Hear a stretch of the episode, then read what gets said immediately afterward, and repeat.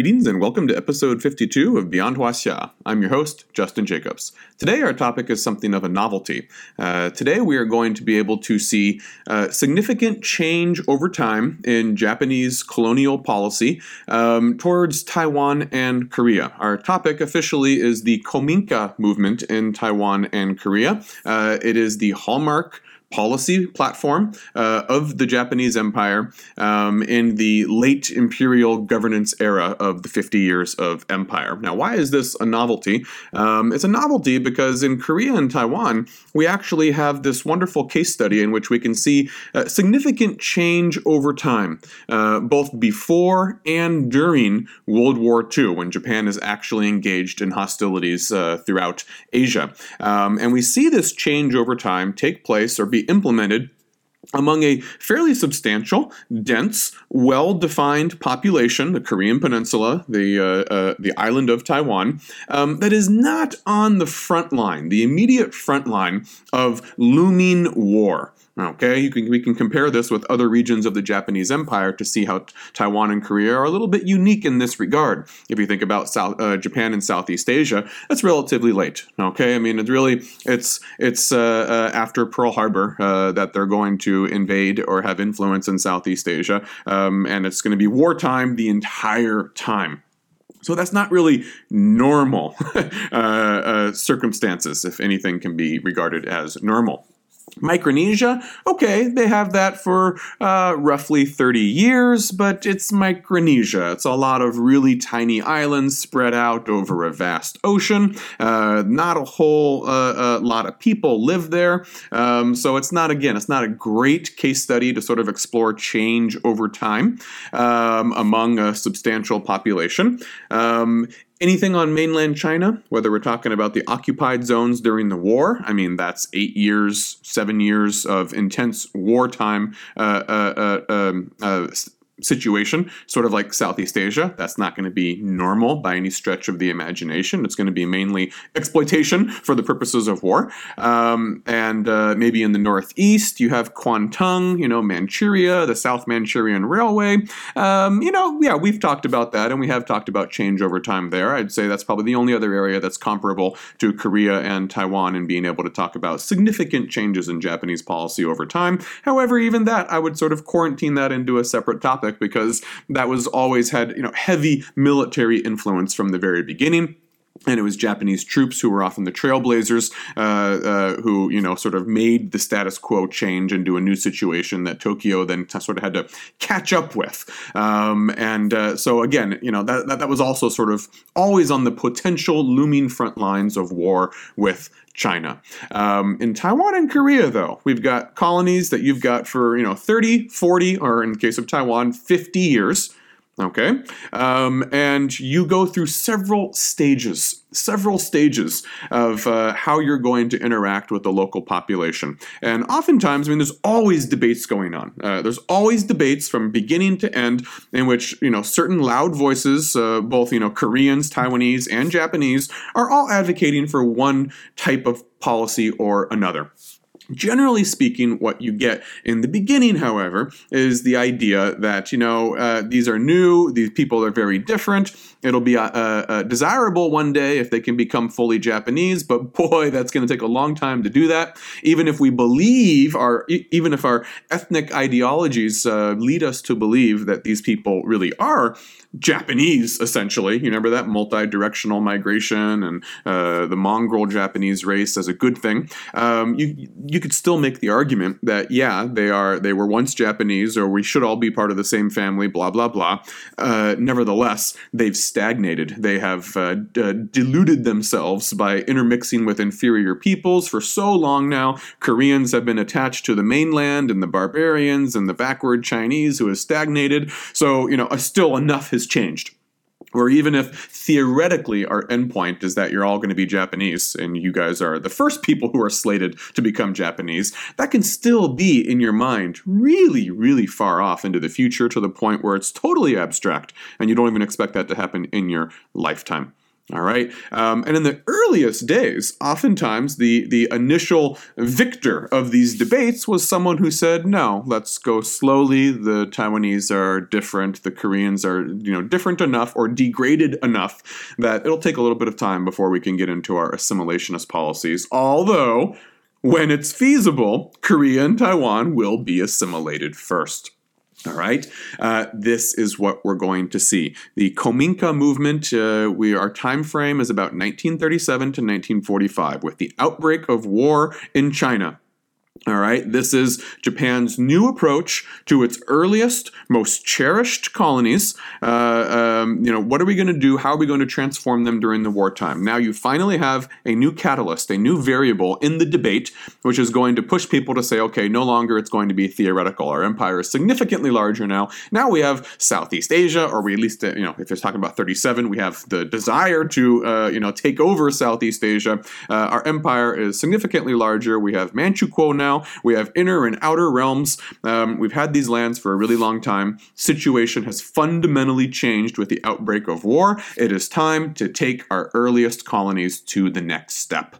All right, they're going to get this treatment first. What is Kominka? Kominka. This is our word, Kominka. It means literally to transform into imperial subjects. The kanji for this, the Chinese characters, perhaps if you're more familiar with Chinese pronunciation of the exact same characters that the Japanese are pronouncing Kominka, the Chinese pronunciation of the same characters is huangminhua, to transform into imperial peoples, imperial subjects. The idea is that this is going to be a true assimilationist movement. And remember, assimilation is a dirty word today. It's cultural genocide. It's cultural appropriation. Not a dirty word for people who actually were implementing it in the old days. They say this is a good thing. Well, I guess that still stands today. Anyone who actually is implementing cultural assimilation of other people, they usually think that's a good thing. We are the superior people. We have a superior culture, more advanced, and we're doing you a favor by letting you in, forcing you into our culture, whether you like it or not, kicking or screaming. We're going to enlighten you, damn it. This is an assimilation movement to make your earliest colonial subjects true Japanese, both in spirit and in action. And the rationale here, the overall rationale, is that the Japanese home islands, now that we are in this new situation, the stakes are much higher. We have interest all over Asia. The great, Anglo powers are also being hostile to us now.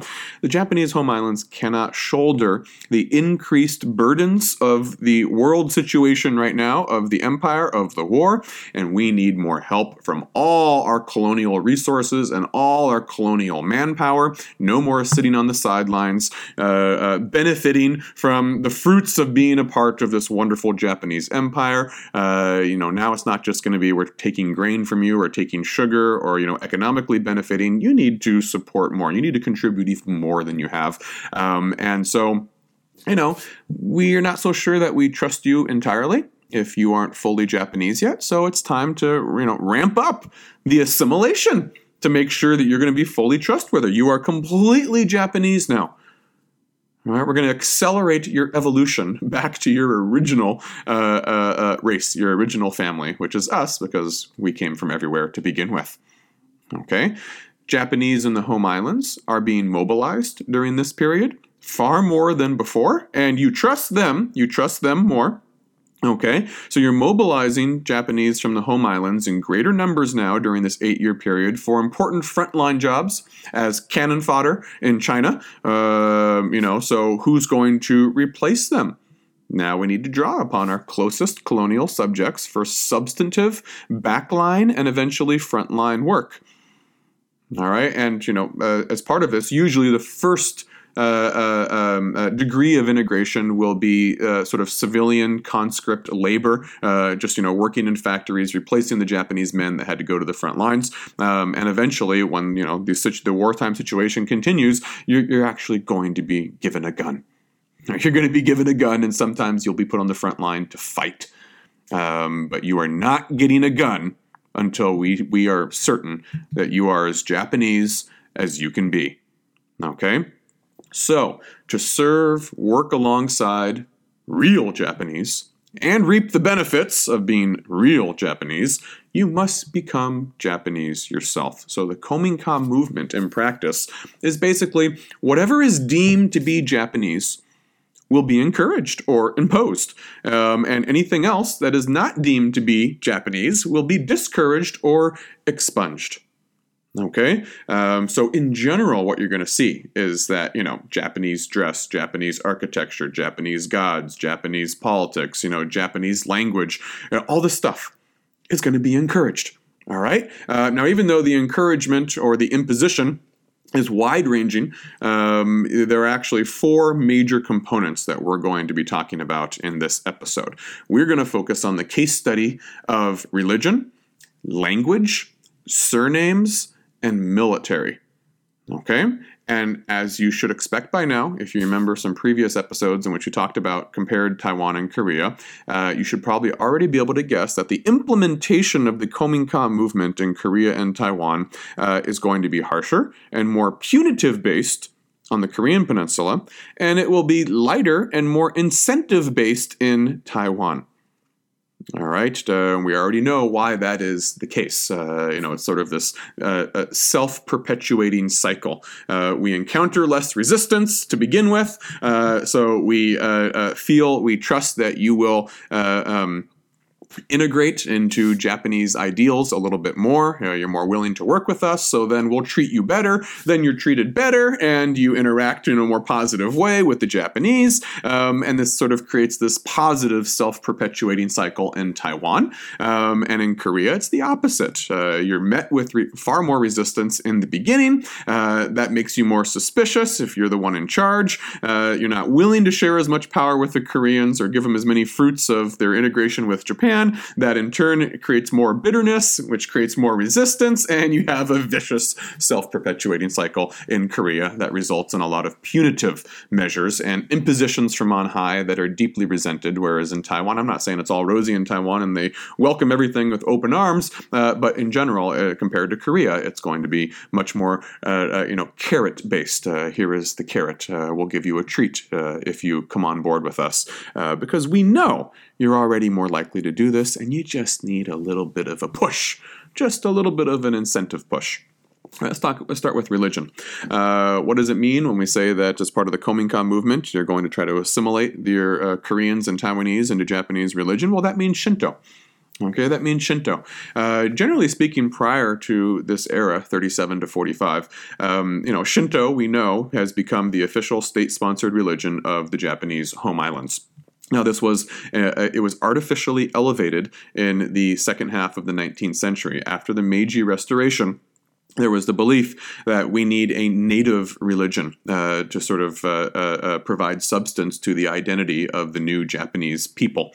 And so they said, anything that came from abroad should be marginalized. Let's find out what's uniquely Japanese and expunge the foreign element. Well, Buddhism was the foreign element that came from China, which in turn came from India. It's foreign twice removed. And so there was this desire, this persecution of any Buddhist.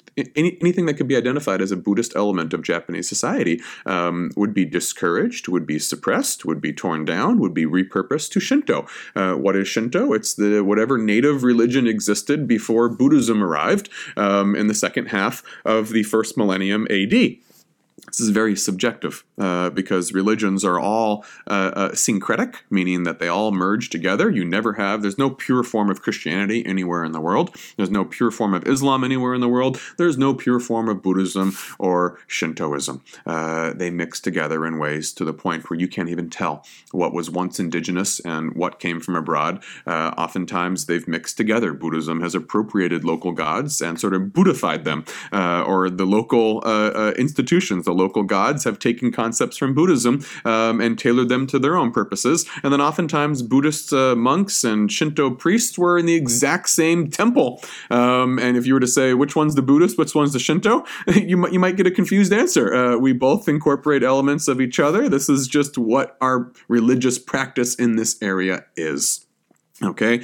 Anyways, however artificial it might be, this is official ideology. Okay. And previously, there wasn't a whole lot of missionary efforts. Remember I talked about when we were in occupied China several episodes ago, we were talking about, actually before occupied China, just sort of early Japanese influence and population there. The one thing that the Japanese really didn't do in mainland China that the other Western powers did is religious missionary efforts. You really didn't get Shinto missionaries in mainland China in the same way that you got Catholic and Protestant missionaries from the Western empires. And you didn't really get that all that much in Taiwan or Korea. Shinto shrines and temples would be erected. They would be built in Korea and Taiwan. And if the locals wanted to do it, great. That's great, all right? There's probably an incentive to practice Shintoism. But there wouldn't be an overt state-led effort to say you need to practice Shintoism, and you know this is very important to becoming to be treated well in the Japanese Empire. That is what's going to change in 1937 to 1945 is overt Shinto missionary efforts in Taiwan and Korea. You need to now practice Shintoism, make a public performance of going to Shinto shrines, doing the rituals, and claiming that this is your religion. And if you don't do it, you will be suspected of being disloyal to Japan. And that's not going to go well for you in a wartime environment. In Taiwan, more than half of all the Shinto shrines that will be built throughout the 50-year empire will be built in this period after 1937. All right, so most of the Shinto shrines that have been built previously, both in Korea and Taiwan, were for the use of the Japanese expatriate community. There are Shinto temples. They're how we express our identity and create our community solidarity. Now you're building, in just 5 years, Taiwan has built double the number of Shinto shrines, and these ones are expressly used to encourage the Taiwanese to visit them. In 1949, 70% of all Taiwanese households will be given paper amulets, little ritual objects from a Shinto shrine in Japan, brought from Shinto shrines in Japan. They'll go out and they'll visit these Taiwanese families over the entire island. 70% of the families will be given some little ritual object from a Shinto shrine in Japan and encouraged at the same time, take this to the local Shinto shrine that's been erected in Taiwan. And that'll be a way of demonstrating that you are evolving to a higher plane of religious worship. You are identifying more with Japanese culture, with Japanese people. This is what we do, and you should do it as well. Now, this isn't too harsh of a pill to swallow for most Taiwanese. Taiwanese religion is already sort of this hodgepodge. It already is, widely syncretic. It includes many Chinese gods, many local gods. It's already polytheistic.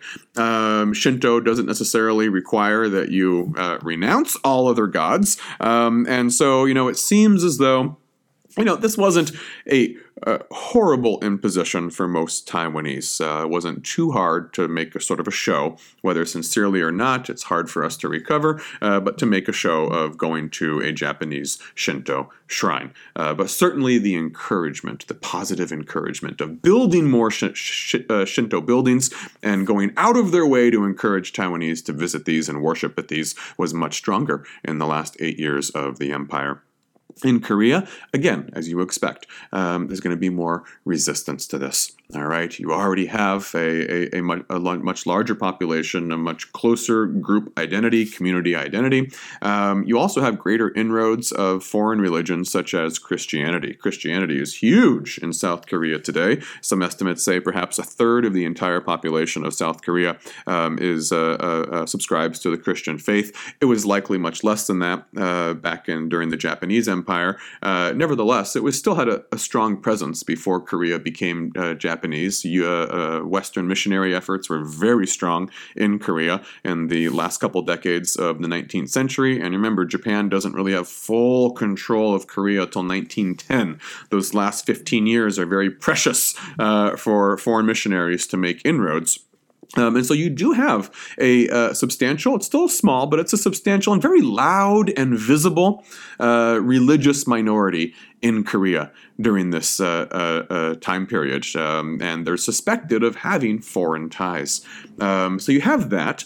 You also just sort of have this sense that, you know, we have our own identity and our own religion here, different than Taiwan, and the imposition of Japanese Shinto shrines is bitterly resisted. There will be decrees forcing Koreans to go to Shinto shrines. Not encourage, you will be treated better. This, we would really love to see you doing this, but decrees. You need to visit Shinto shrines, you know, every X number of days. This is what you have to do. And your whole family has to see you and know that you are renouncing whatever sort of religious beliefs that you might have, especially if you are in any way suspected of being associated with Christianity in Korea. Christianity would be mercilessly persecuted during this era as well. Christian churches, schools, organizations would be shut down. There would be thousands of arrests. The leaders of Christian churches, the Korean leaders, would be forced to take certain oaths or make public proclamations renouncing their previous associations with foreign missionaries. One of them, let me read this quote from a Korean leader of a Christian church that was forcibly disbanded at this time. He said he was forced to announce, quote, "This church was established by American missionaries and has existed for more than 40 years. As a result, we unknowingly were influenced by the thought of our enemies, America and England alike, and we worshipped their Western customs and habits so that our Oriental indigenous good customs were gradually destroyed." All right, obviously he's being forced to make a statement like this, but you can see Japanese anxieties come out in this statement. The Americans have been here for more than 40 years. Foreign religious influence is quite strong among the Koreans. Clearly, this is a place where foreign religions can take root very easily and thrive, and we have to look out for this. You know, also, this is a Western religion. They're not paying attention to what they refer to as, quote, Oriental indigenous good customs. Just throw all the positive adjectives in there. Oriental, indigenous, good. What are Oriental, indigenous, good customs? Whatever the Japanese do. Right? Whatever the Japanese worship, Shintoism, that is what's going to be subjectively defined as Oriental, indigenous, good customs. Okay. Overall, we could say that Shinto religious reform did not lay down particularly strong roots anywhere. We also need more research on this. I sort of sometimes I think I give the impression that the stuff that we talk about is based on reams and reams of research. You know, bookshelves groaning under the weight of so many tomes on this stuff. No. This is not like European history, American history. For a lot of these things that we talk about, there might be 1, 2, at most 3 in-depth archival-based books. Sometimes there's not even a single book on some of these subjects. We have someone who wrote an article. You know, I mean, this field of scholarship simply is not nearly as developed as it is in many parts of other parts of the world. And so sometimes we just have to admit, and there's no shame in admitting, we don't really know. You know, all the details on the ground. We oftentimes have a pretty good idea of what the Japanese wanted to do, what they thought they were doing, what they tried to do, but it's tough to know with any certainty or vividness how it was received and what the extent of the success was. And in my class, I can supplement this sort of stuff with primary source readings, eyewitness accounts, memoirs, and whatnot that are anecdotal. They aren't statistical. They're they're not sort of scientific analysis and whatnot. They're anecdotal, and as you know, the saying goes, you can prove anything with an anecdote. But nevertheless, they will illustrate much more individual experiences of what it was like to be a Korean. And be forced to go to a Shinto shrine and then come home and face your parents who would call you a traitor or say, you know, don't walk through the front door. You're not one of us anymore. And even though that doesn't really tell you what the general trends are across Korea, it'll give you a sense of, you know, this was bitterly resisted, and you forced people to go come into conflict with their friends and family to do this. Generally speaking, though, we can say it doesn't seem like this was terribly successful. Taiwan probably largely indifferent or perhaps lukewarm integration. Koreans openly hostile. especially when you start seeing persecution of Christian churches as well. Even if you're not a Korean Christian, if you see that, you know, institutions are being forcibly shut down, leaders are being arrested, this doesn't inspire faith among people who are not Christians, but nevertheless, they're saying, you know, we can see what their methods are. If you don't get on board, they're going to use coercive, punitive measures. And so, you know, you're already preparing to resist whatever other things might be forced upon you. You can also see what happens after 1945. Sometimes this is a good litmus test of how these initiatives were received, even if you don't always have the full picture during the time of their implementations. Shinto shrines in Korea were immediately burned to the ground after the Japanese surrendered in 1945, and they could be assured of no repercussions whatsoever. That'll give you some idea of what many Koreans, even those who weren't Christians, thought of the forcible attendance at Shinto shrines. And the ones in Taiwan, it seems that most of them were not burned down, but they were immediately repurposed. It's tough to know exactly in Taiwan because the nationalist, Chiang Kai-shek's nationalist government, immediately takes over Taiwan and it goes to the mainland, and then they come in and they try to expunge everything Japanese, and they decide to try to repurpose many of the Shinto shrines into Chinese martyr shrines, martyrs who died in the war against Japan. So it's tough because that's not necessarily Taiwanese who are doing this. This is another outsider who has come in and says, we're going to change these to martyr shrines. Obviously, the Taiwanese aren't creating martyr shrines because they didn't fight against Japan in World War II. Only mainland Chinese did. So this is what the outsiders will do to Shinto shrines in Taiwan. Again, what did the Taiwanese actually think? How did they respond? We don't know. But it does seem that more Taiwanese went at least through the obligatory public performance motions of saying, you know, showing that we're Shinto. Language. The Kominka movement also would be a campaign to replace once and for all Korean, Chinese, and the Taiwanese language with Japanese. Okay. Prior to 1937, usually there was some sort of a bilingual, oftentimes voluntary linguistic system, that educational system that was put in place. Korean and Chinese would be taught in school alongside Japanese, and oftentimes, perhaps not by official rules, but by default, Korean and Chinese would often be first languages, especially if you were in a private school. Sometimes Japan would be the first language, but again, there's going to be a lot of variation all over the place, depending on how rural it is, how close it is to major cities, how wealthy you are. There's lots of factors that come involved here. But generally speaking, this, messy gray area, a lot of people are being exposed to Japanese. Some people are being forced to learn Japanese, but there's still persistence of Korean, some Chinese instruction on Taiwan, and just a lot of people who aren't really literate in Taiwan, but are just speaking Taiwanese, and, picking up a little bit of Japanese on the side if they happen to go to school. After 1937, Japanese will become a required first language in the schools. All right. Classical Chinese curriculum, which was quite popular if you had any sort of wealth whatsoever, classical Chinese curriculum, which is usually Confucian curriculum almost by default, was very popular in both Taiwan and Korea. That will disappear from the curriculum altogether. Chinese language newspapers will be prohibited in Taiwan. Even if you can read Chinese, you will not be able to read Chinese newspapers anymore, because that sort of plugs you into what's going on the mainland. And obviously that's going to be very negative to the Japanese. Once again, it seems that Japanese language problems were most successful in Taiwan. It was said that graduates of an elementary education in Japan during this time period emerged with basic conversational fluency. And that was seen as a big success. It's tough to impose your language on the subject population, especially when they're not necessarily closely related. And there's very little connection, organic connection between Taiwanese or Chinese and Japanese. Be a little bit more of a connection with Korea.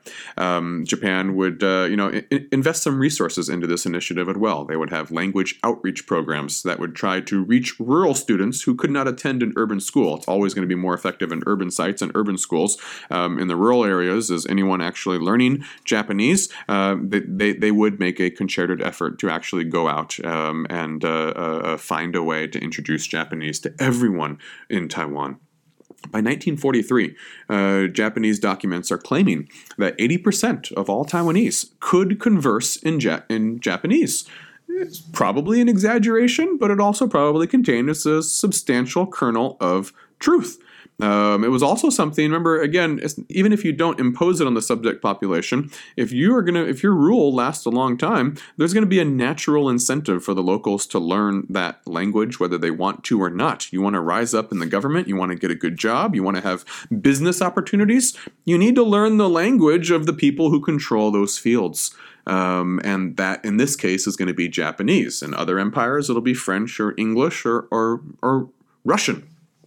Here, it's Japanese. And so it does seem like this was something that spread quite widely among the Taiwanese. In previous episodes, I've always given examples of my own in-laws. I've mentioned several times my wife's grandmother, now in her 90s, grew up in the 1920s and the 1930s, and she learned Japanese. Her husband, my wife's grandparents, they all learned Japanese. And it had been, 60 years. When I first met them, it had been 60 years since Japan surrendered and left Taiwan. And it was apparent that they still remembered some of it. They're not fluent, but, it was etched deeply in their brain, the Japanese that they had learned as children. And they did not learn Mandarin Chinese. They spoke Taiwanese and Japanese, and that was it. Okay. On Taiwan as well, you also had other incentives beyond just sort of the natural, obvious incentives to learn Japanese. Again, the government would go out of its way and create special incentives to be certified as, quote, a national language family.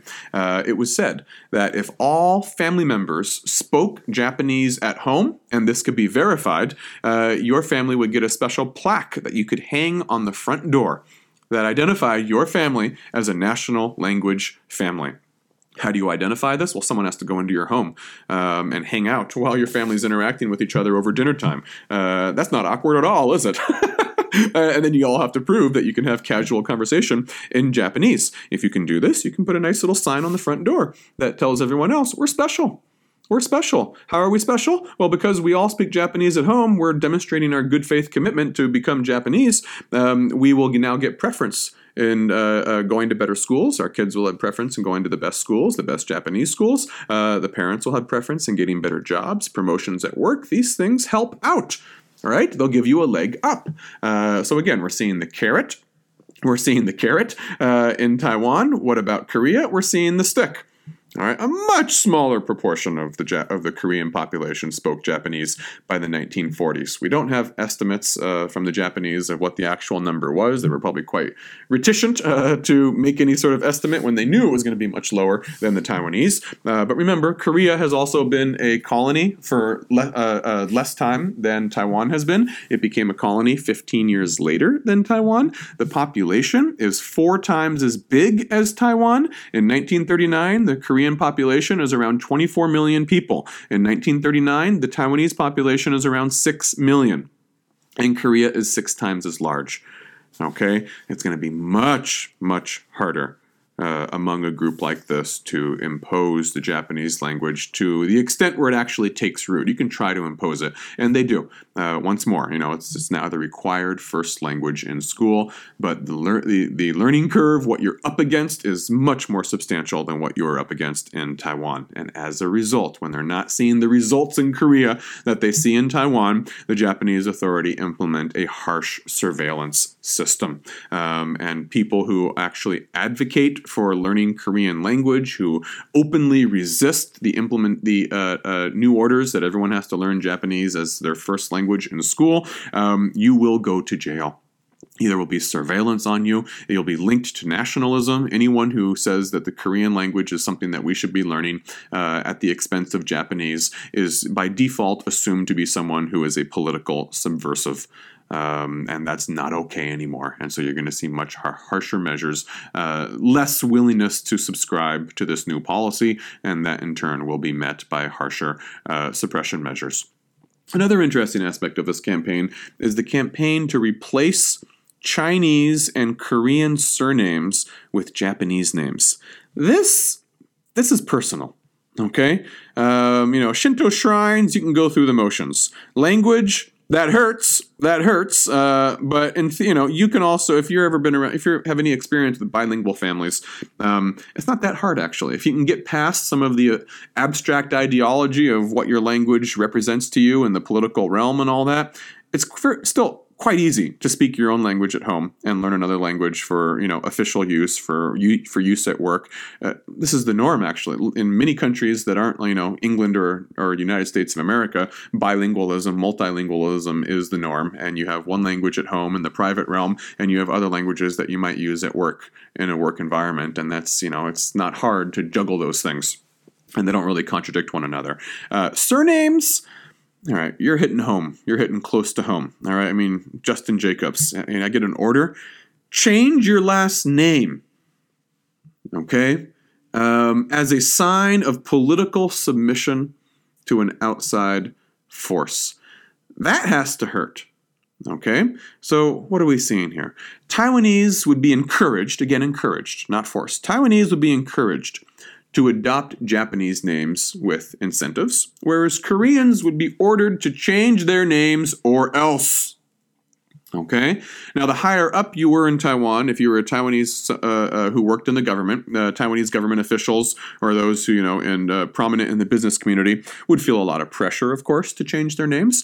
But regardless, when Taiwanese changed their names, they often would do so in a way that didn't hurt so much, because this does hurt. Even if you like Japan, even if you like Japanese culture, all right, even if you're saying, you know, I'm glad that we're a part of the Japanese Empire, it's much better than being a part of China, which would be a reasonable conclusion to make in the 1930s, I have to say, considering what's going on in China. All right. Nevertheless, this would be something that would be hard to swallow. Okay. Even if you're predisposed to be friendly towards the Japanese. So many Taiwanese would still, in fact, undertake a process of adopting a new name that had a little bit of subtle resistance embedded within it. They would often choose a Japanese surname that included a character or some sort of stroke element of a character that was present in their old name. You may have been illiterate, but you were able to write your Chinese surname usually, and you knew what that surname was. Japanese surnames oftentimes are two characters, two Chinese characters, sometimes one character. Most Chinese surnames are one character, although rarely you get two characters. So you can see there's some room for some overlap. Japanese surnames are obviously different, different types of characters, different combinations of characters, and they're certainly going to be pronounced totally different than the Chinese characters will be pronounced. Nevertheless, you can see where there is some possibility in which you could probably choose a Japanese surname in which the kanji, the Chinese characters that comprise that surname, either contain one character that is actually very similar to your old surname, or contains some stroke elements, you know, the actual strokes that build up the character, that somehow harken back to your home village. All right, maybe your grandmother's surname, or, you know, whatever, some way that it's not a totally foreign surname. You find a Japanese surname in which there's something familiar about those characters or the radical that's involved or what it means that can, you know, help you feel like you're not a total sellout. I preserve some aspect of my former identity. Okay. There were certain restrictions. There were certain Japanese surnames that you could not take. You could not take any surname that had a character from any of the names of any of the Japanese empires, and you could not adopt a Japanese character that had that indicated some sort of a geographical origin in China. They're still trying to squash any sort of lingering Chinese identity in Taiwan as well. No character that has, no surname that includes a character that is closely identified with Fujian province, you know, the characters for Fujian, or, you know, something like that. All right. In Korea, there actually was a larger ideological justification that went along with this. It wasn't just this is one aspect of becoming Japanese and proving your loyalty and whatnot. They actually pulled upon, you know, pseudoscience, the evolution of languages and social structures to say that Korea hadn't developed a modern family system yet. They said what Korean names are. There's only 250 surnames in Korea. And they said this is very backward. This small number of surnames is very backward. And it shows that these are clan names. These are clan names, just like China. Very few surnames in China. You guys have clans. You don't have a modern family system.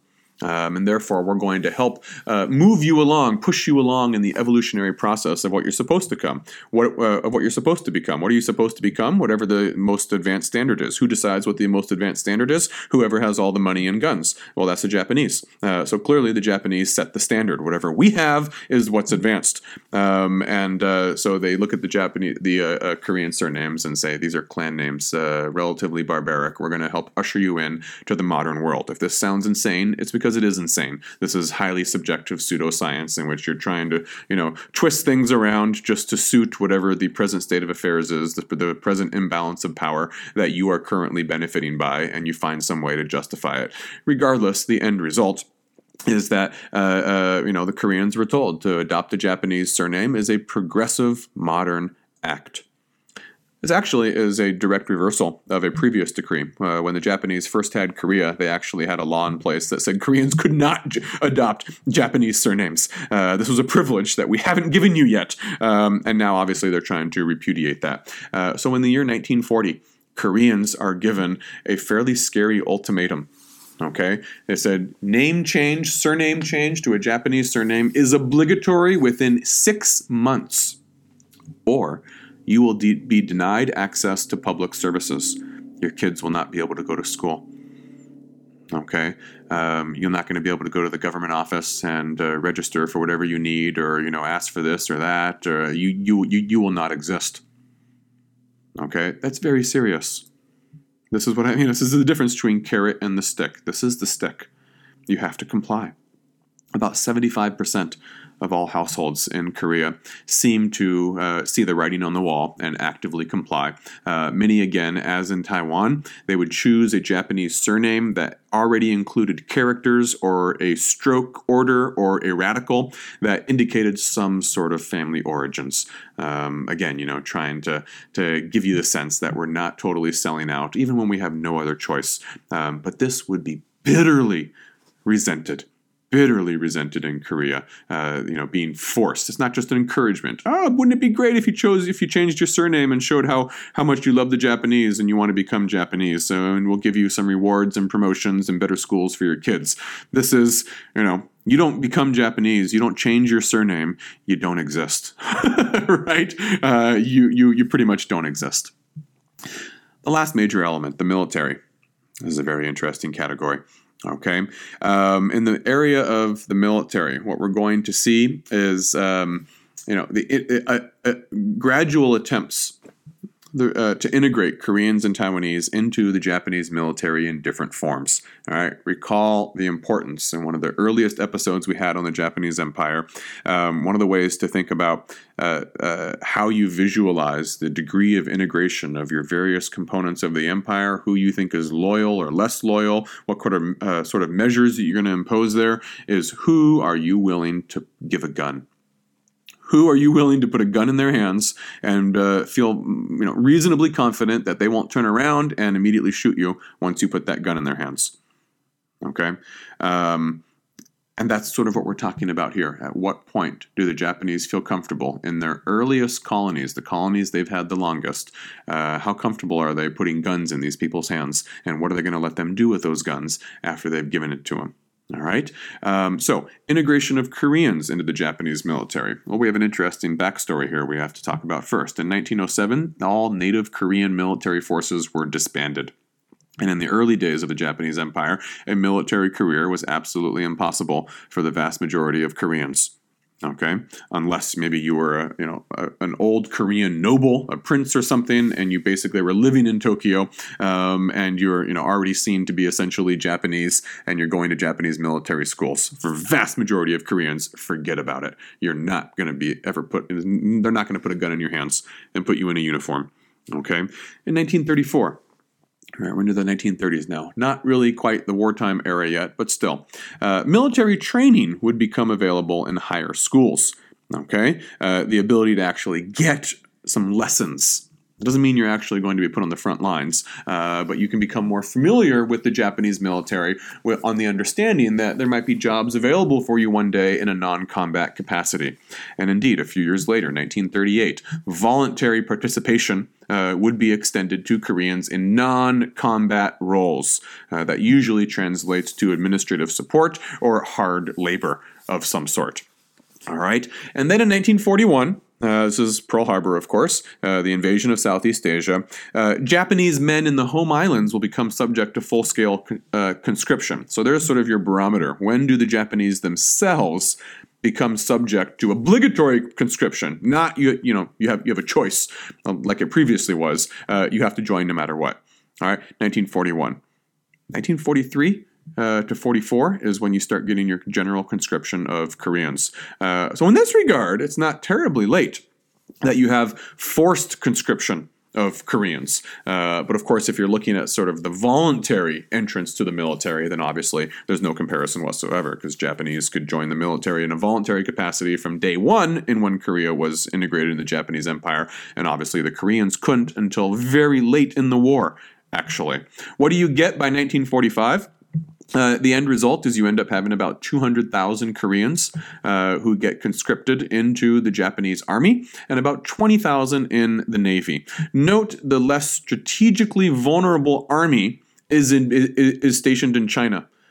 All right, you're less worried about the China Theater. And from beginning to end, the Japanese will believe that the China Theater is the less vulnerable theater of the war. That's where you're fighting, to them, the most inferior enemy. You're not fighting the British and the Americans. You're fighting the Chinese, who you generally look down upon.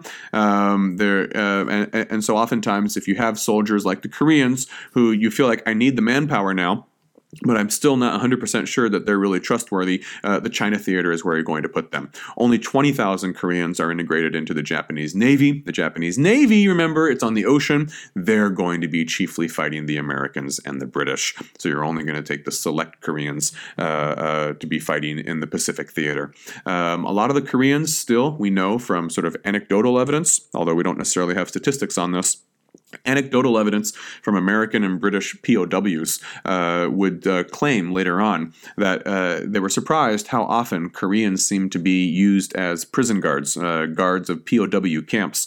And they often would say that for some reason the Koreans seemed to be even more harsh and cruel than some of the Japanese prison guards. I don't really know what to make of that. But nevertheless, one thing we can make out of this, one sort of historical kernel we can squeeze out of all of this, is that it does seem that oftentimes the Koreans, even when they were conscripted into the army or the navy, they were still sort of put in non-combat roles, not on the front lines, which still indicates, we have this very late date of conscription, and then a seeming preponderance of Koreans who are, if you're going to have a gun, make sure you have the gun generally pointed at white people and not at other Japanese. Okay, again, we need more research on this stuff, all right? Episodes like this, I'm giving you a general introduction. So if you're interested in this, maybe you will one day go and get a PhD in Japanese history, and you can research one of these topics better and write a book. I'll read your book, and then I'll be able to give a more comprehensive, in-depth lecture one day. Koreans also could get a military training in the 1930s and the 1940s, and many of them did go abroad. You do see a larger number of Koreans who are going to the Japanese home islands to join military academies, oftentimes in the late 1930s. And also it was common for Koreans to go to Manchukuo. If you couldn't go to Tokyo, which would be tough because you're competing with native Japanese and whatnot, one other place that Koreans could go to sort of pursue opportunities if they really wanted to pursue them and they didn't see it as this obligatory conscription they didn't want to be a part of, Manchukuo. And we also have anecdotal evidence that there were quite a few Koreans who went to Manchukuo and could enter military academies and see that as a way to become sort of a high-ranking officer in a wartime theater later.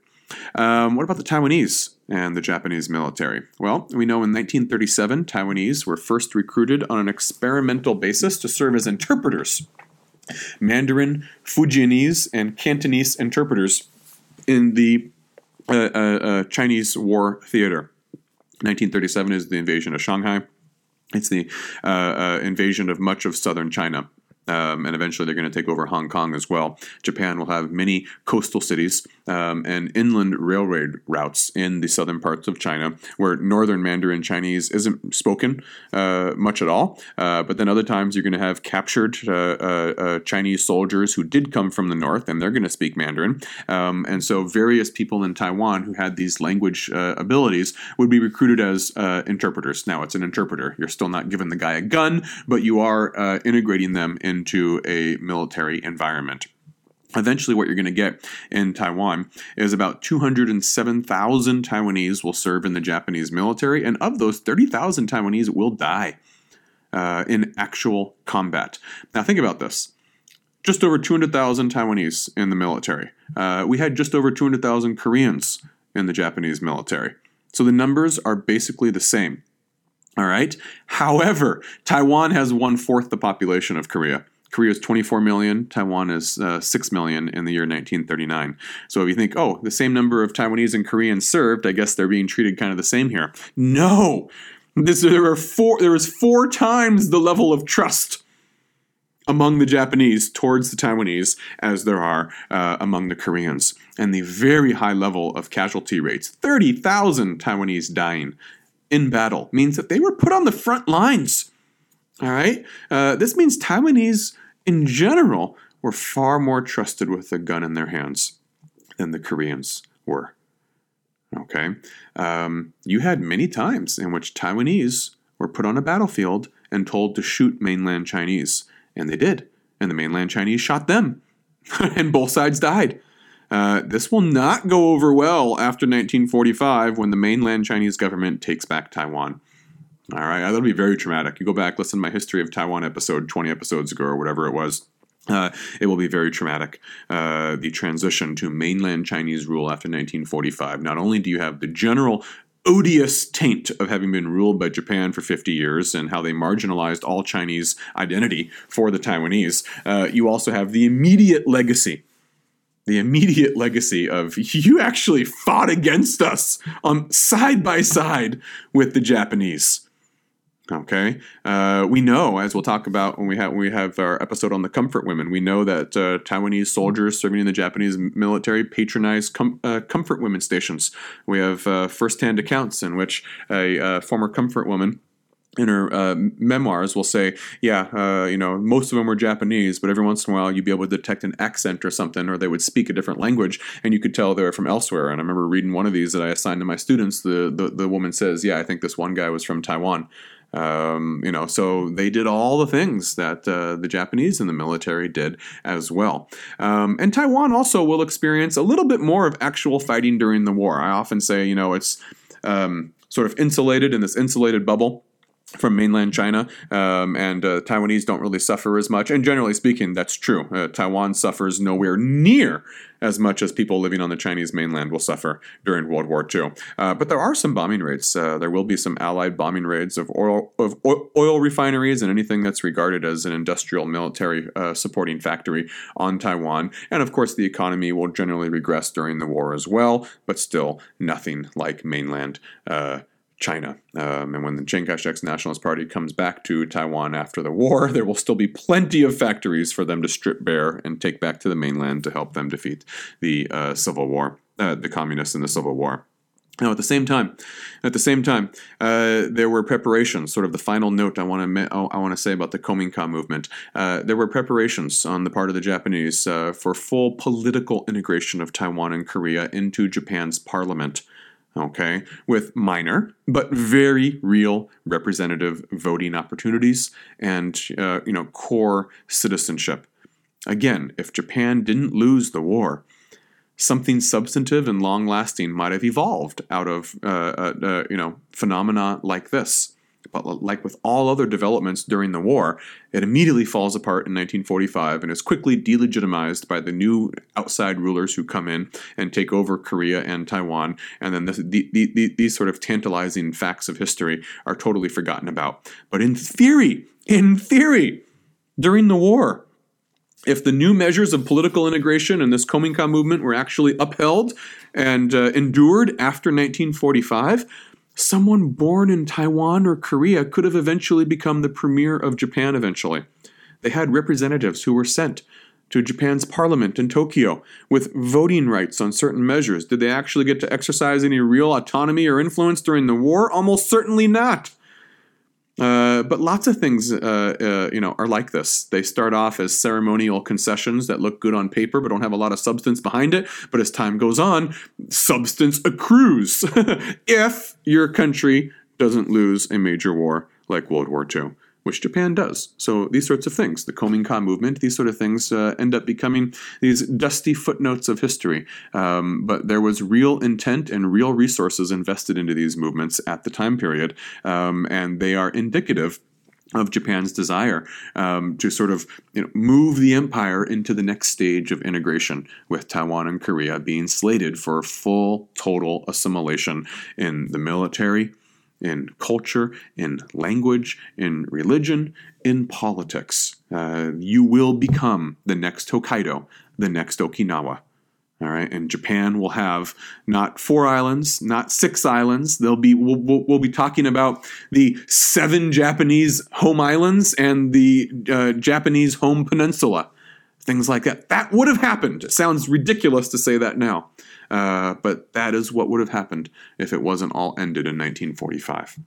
Okay, now that we've seen Korea and Taiwan, Japan's earliest colonies, formally slated for full assimilation, I think it's time that we go and explore some of the other new colonies that Japan has had. We talked about the military conquest of Southeast Asia, but there's a lot more to say, and it's really interesting. What were the political strategies of leaders in various Southeast Asian countries to deal with the Japanese after they were invaded or after they faced the real prospect of a Japanese invasion?